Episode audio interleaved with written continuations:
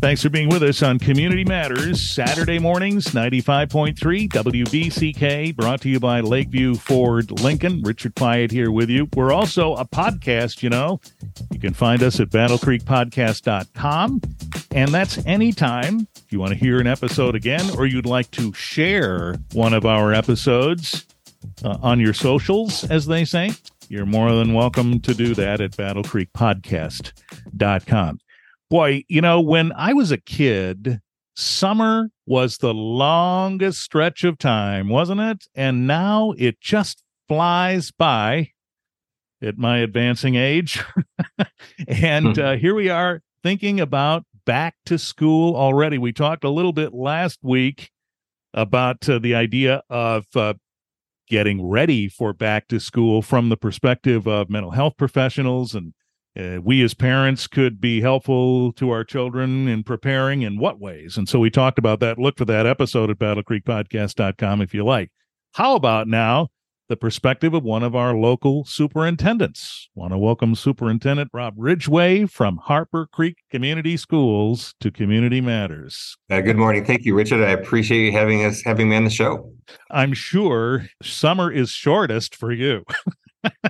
yeah, we we're always in the in the mode of you know we're we're in the middle of the year, then we're preparing for the next year. The grant funds have really exploded uh, over the last few years, and so we do a lot of uh, reporting as well as grant writing throughout the throughout the summer on, on top of preparing our buildings for that deep clean for the for the next school year.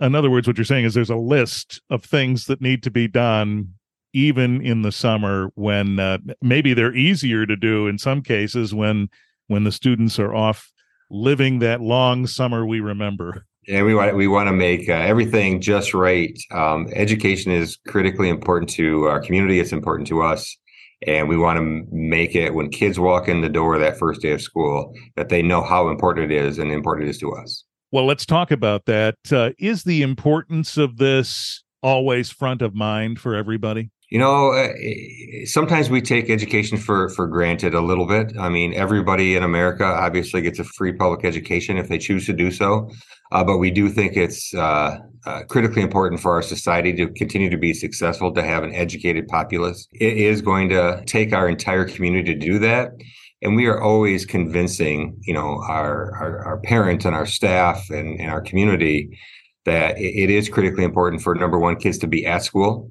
um, one thing that we've noticed um, during the covid years is that we did uh, online instruction and some folks feel like it's an acceptable way uh, to continue. And for some kids it does work but for many it doesn't. So having kids at school in person learning from that person that's in front of them that teacher is critically important for them to develop and meet all the developmental areas so that they can be successful adults. Boy how did you handle that when you had a, a student who didn't respond well to the virtual learning environment and that's the conditions under which we were working right? So how did you handle that? Well many times it would be individual. Uh, we would have our paraprofessionals and or our special education staff reach out to individual students work with them one-on-one through through potentially a zoom call we did open the school up fairly soon after after covid started for kids that were struggling. So we would bring kids into the school put them in a safe environment but eh, you know individually come in and meet one-on-one with our staff so that they, we could help them. So that was one of the ways that that we did it. It was not successful for for all kids. Some kids uh, got lost in the shuffle because you know finding them and getting them to get on the zoom call was was difficult. But when we did find that we we had a program where we had teachers had a um, a list of kids that they were responsible for that they would call and check on on a weekly basis. And that becomes critical, the check-ins, because clearly you're not able to do that un- under those circumstances face to face. Yeah, and so we're excited to be back. Uh, this is really year two of a, a, full on school year. As I said, we actually had our elementary students in school every single year except for the shut, the first shutdown, the first three months of shutdown that we had. So we felt pretty good about where we were at. Um, but uh, now that we can have people together, like uh, we have our uh, staff development this week, and we can do that in person, it just is so much better. Um, and we feel like the learning is so much better when we have the students in front of us when you came back, were there things that you realized you had to change that were realizations of COVID? We learned a lot of lessons. So, an, an, example is our communication with parents in some cases was difficult, and, and most of our parents are really good, but we have a, a certain population where they're not as involved with their kids. But we found that they would, and most people have a cell phone, but they would get on a Zoom call with a teacher hmm. versus coming in in person. Um, and so our communication with parents has improved because of that, because of this additional uh, methodology that's that's out there that we really didn't realize. I didn't even know there was a front camera on my my computer until 2020. I love it. Well, we learned quickly, and you weren't alone. That's for sure.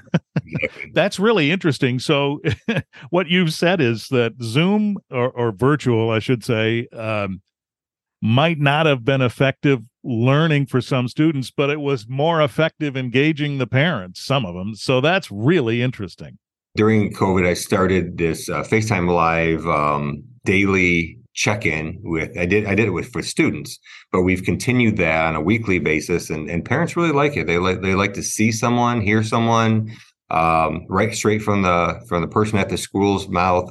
I think it's a good way to communicate because people can actually physically see you and not just hear you. Mm-hmm. Well, that's very interesting how uh, things have changed, and you've illustrated two ways that uh, it really has and that we've learned. So now when you you sit here poised in August looking forward to September and and the balance of the year, the beginning of the new year, what sticks in your mind as some of the biggest priorities you're facing? One is we want to ensure that kids are taken care of school needs to be a safe place. And there, there's lots of things that attach to safety. There's physical safety of course and we've heard a lot of those things that have happened around the country that causes people to be anxious and nervous. But there's also just that safety in the classroom that i'm able to speak my mind. I'm able to voice my opinion. I'm able to ask questions when necessary so we want to set it set up school to be a safe learning environment the classroom specifically but the school in general as well Another thing is raising the bar, raising the expectation. I really believe people will meet expectations if you if you set them high. If you set them low, they'll meet those ex- expectations as well. Uh, so we as adults um, within a school atmosphere, we have to say these. This is what we expect. If you're going to come to one of our schools at Harper Creek Community Schools, this is what we expect out of you academically, behaviorally. And then if someone doesn't meet that expectation, then we're there to help them. You know, we have all kinds of supports, both on the emotional and the social and the behavioral side, as well as academic. And so we raise expectations with support. And I, I feel personally that that will cause us to aspire to great lengths. Yeah, boy, it's interesting you said that because that's not the first time I've heard an educational leader say that. If we raise the bar higher, they'll get there. They'll they'll meet it, and if they don't, we're here to give them a boost. But it might be tempting. I think was the inference to think if we just keep the bar low because we're concerned about the ability to reach it, and we don't raise it, that's a disservice uh, of a greater magnitude. Right. And I think, um, you know, as we're talking about into looking at a new school year, and as I said, we're, we're past the time where, you know, we may have had some learning loss due to COVID. I, I think we need to put that in the rearview mirror and now start looking forward to say, what is the bar? What, what do we expect and want out of our kids in their, in their learning and just continue on? Um, I, I, tell people all the time, you know, uh, 200 years ago, people were self-taught, and they, they were were folks that did really, really well. Kids are going to catch up. There's no doubt about that in my mind. It's just a matter of let's not let the expectations be so low where we're just okay with average. We want to have great people uh, uh, graduating from our schools and taking over our society eventually it's interesting having the influence of the Bearcat Advantage and where I came from years ago, the Kalamazoo Promise, there was a lot of talk about preparing a young person for what they expect their eventual path will be educationally. And one of the things I keep hearing is that readying starts really early. Is that your purview in Harper Creek as well? Yes and no. I think that uh, students need to start thinking of their futures at, at, an early age. They need to see themselves being what they want to be. When I say successful, everybody has a different viewpoint on what that means. They need to be able to see themselves as whatever it is they see in their mind. You know, if they if they want to be a doctor or a lawyer, great. This is the pathway you're going to have to take. But if they aspire to be someone that, you know, works in the trades with their hands, we want to make sure that they start that at a somewhat of an early age. So we talk about careers and career developments in the elementary school, but in the middle school, that's where we really start saying, okay, here's some experiences to see if this is something for you. Well, I used to teach math when I was a, a teacher, and many of my students who were better students would say, I want to be an engineer. And I said, Oh, so what do you think an engineer does? And they said, well, they do math and, and science. And I said, well, they, they also build things. Are you good with your hands? Are you able to tear things apart and put them back together? And they said, well, I am not really good at that. And so trying to hone in to say, what is it that you have a skill at and, and then a passion for? But yeah, I, I believe in sixth or seventh grade, uh, kids should really start thinking about what that future looks like and start that pathway so that um, they can have and gain experiences so they can decide what they want to do. Um, we have a lot of kids that do dual enrollment in um, high school specifically, mm-hmm. um, and that gives them a, a, really a leg up as they go to college because a it's financially paid for, so it's helpful to their parents and, and them that they have to have debt. But it also gives them the experience of okay i do like this or i don't like to do this. And so we feel really good about the fact that there's lots of opportunities in our high school. Uh, you might be surprised to hear we have a, a, approximately 900 student high school but if you walk in at any given time there's only about 600 kids that are there in person the rest of them are off site we have the math and science center which does a really nice job we have our, our technology uh, center where kids can learn the trades. And then we also have dual enrollment with KCC. So some opportunities right here in Battle Creek that that give our kids, I would say, a leg up. Exactly what we're talking about. What is it that I want to do with the rest of my life, and, and starting those careers. Talk about what Grow Your Own is all about. So, Grow Your Own was a, a grant uh, that came out. There are several states in, in, in America that that had some form of this, and basically, we have a teacher shortage, and I, I would call it an educational shortage.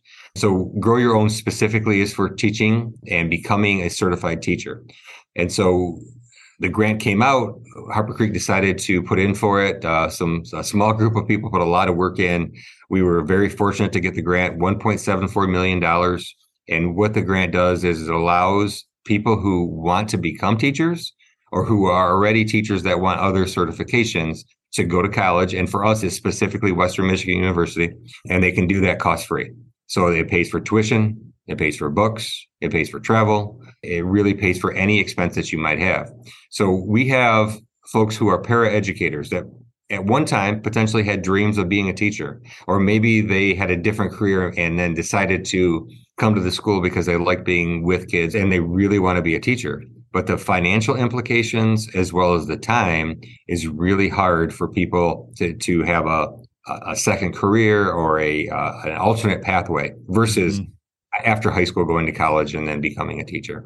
And so this is an opportunity. So 19 of our uh, staff members um, i think nine para educators a couple of substitute teachers and then a few of our teaching staff who are getting other certifications are involved. Uh, they're just getting started. They're all signed up at western. It's a three-year program if they haven't started their bachelor's program. Uh, many of the people already have a bachelor's degree so it's just simply taking courses and getting the certification so they may be a year out from being a certified teacher. I'd like to say, and I'm going to say uh, to our staff when we have our welcome back uh, event, we're hopeful to make some dreams come true for some people who never thought that they had the uh, resources to become um, a teacher. And I know that some people look at teaching and uh, you know, t- teachers don't make a ton of money, and other people can go out into the business world and do and do better. But really, it's a it's a passion, it's a calling, and for those folks that that love to teach, you know, having the opportunity to do that is going to be a lifelong dream for them. And the rewards of having had uh, the opportunity to influence young minds and lives is rewarding. Yes, yeah. sir. As a teacher, I taught for 13 years, the first part of my career, and I still follow, you know, students that I had. They're now in their 40s, um, and you know, some very successful, you know, and it means a lot when you walk through, let's say, uh, a grocery store or you are uh, out in public and you see one of these people and they, they talk about the influence that you may have had, it's more of a calling than anything else. Yes, absolutely. And uh, that goes both ways. I'm still connected, usually by social media, with teachers of mine, one of whom was my fifth grade teacher, if you can imagine. She's in her 90s. Oh, my goodness. And she's still, she's on Facebook and we communicate occasionally and uh, it's very nice to uh, to have those connections still. Nice. You know, Harper Creek uh, on the um, sort of eastern edge of the Battle Creek environs, you have a bit of a a closer seat to the potential Blue Oval development going on just to the east in Marshall. We presume that all around the area schools would see some effects of that. Were we to see the 2500 employees come there that are expected? What does a, uh, school superintendent think about when you hear this potential coming? We take a look to say okay where might in our district people build houses? I mean, uh, that that would have to be something that happened: houses, uh, living spaces, apartments, things like that. You know, do we have the capacity? Do we have the capacity at at our school district? Um, we have been fortunate over the last several years that we're growing. We're a growing school district, um, and so we continue to look at facilities planning. The way the state of Michigan is set up with bonding, we really can't factor in, you know, a potential manufacturing plant that's going to go in, mm-hmm. but we think about it and we think about what our configuration might look like in that situation if a hundred families moved into our district all of a sudden yeah. we had four or five hundred more kids than we currently do. So we are in in the process of uh, uh, planning and learning because we listen. Um, I, I've talked to some folks who are close to the project, and I've asked like, you know what what is the expectation? And they said well look at a 50 mile radius around this site. That's where the folks will live. And you know some will be in harper creek some will be in marshall but some will also be in kalamazoo and jackson and you know so it'll be a, a fairly large radius. There will be an impact. I have not seen developers jump forward yet in our district. I have a feeling that that some are you know getting themselves prepared because it, you know it's an opportunity um, uh, for all of us and we need to look at it as a growth opportunity. Now, I don't want to get into the politics of doing it or not doing it. I've been a lifelong Calhoun County resident, lived in a farming community for most of my life, and so I, I do understand and uh, the folks that disagree with having the plant there. But we, I believe it's going to be a reality now, and we need to we need to prepare and get ourselves ready. Um, and that would be not just the school, but our but our township, our cities, all the folks that it's going to be affected. It's a lot like when the the casino was was built, uh, and there was definitely an effect. We have a financial effect here at Harper Creek, but it also had an effect of employees and and uh, and families that that did move into the district. So we're going to do the same. We're not going to sit with our head in the sand and wait. We want to really really have an understanding of how many developers are really starting to break ground and then making action from that. Uh, we're fortunate uh, we have a beautiful high school. It's not brand new, but it was built recently in uh, 2005. So I mean, ways back. But we have been facility planning for a long time because some of our buildings were built in the uh, late 40s and early 50s, and those are the ones that we want to take a hard look at for for future construction um, as we pay back our bonds we currently have. Well, and I would imagine that that's where some of the the focus goes when you think about, oh boy, what if we did have 500 more kids? Buildings that can accommodate them and the teacher shortages that you've talked about. Those must be the concerns. Yeah the the, the teacher shortage eh, really eh, teacher employment has gone in cycles for for many years. There there was a a shortage in the i believe 70s and it was a glut in the 90s and it's, it's sort of gone up and down. So I, I do i do believe that that will come that will come back. I, I think the grow your own uh, grant specifically is gonna you know bring a bunch of people back into the teaching profession which is which is great. So i'm not terribly worried about about the shortage in the long term but really we need to make sure that we have the spaces available. I think we've all watched other cities that have grown very fast um, and if we're in that situation, the growth occurs, as I said, with residences to start with, and then businesses and schools follow. Because our bonding is based on the SEV of of, of our community, our um, you know the value of the houses. uh, and properties. If that goes up, then we will have more money that is available through bonding. So it, it's a natural consequence of, of, of moving forward. It's put Harper Creek in a good spot um, because they were supported uh, supportive of um, bonds in the past, and so our facilities look good. They're in good shape. We we keep them up well. Um, we just want to make sure that we have enough space for all of our kids. And as I said, we're growing. And so our current configuration of elementary, middle, and high school is our elementaries are full of students at this point. So we would definitely have to grow a little bit to accommodate more families. Superintendent Rob Ridgeway, Harper Creek Community Schools. Congratulations on the start of a new year. Thank you very much. I, you know, I appreciate you uh, having uh, Harper Creek on your program. I wish you all the best, and and we're really excited to have kids back in the building. We've made these buildings for kids, and let's bring them back and uh, do everything we can to make them uh, successful people in the future. The committee's ultimate goal is to schedule the referendum. I can't imagine what the set of facts is that would would stop this at this point. I hope I'm wrong. I hope that they are successful. Instead of workers in China building the batteries, we've got Marshall, Michigan employees building them. We want to be good neighbors. Your go to on the Marshall Megasite, Community Matters, from Lakeview Ford Lincoln, 8 a.m. Saturdays on WBCK. Catch up now at battlecreekpodcast.com.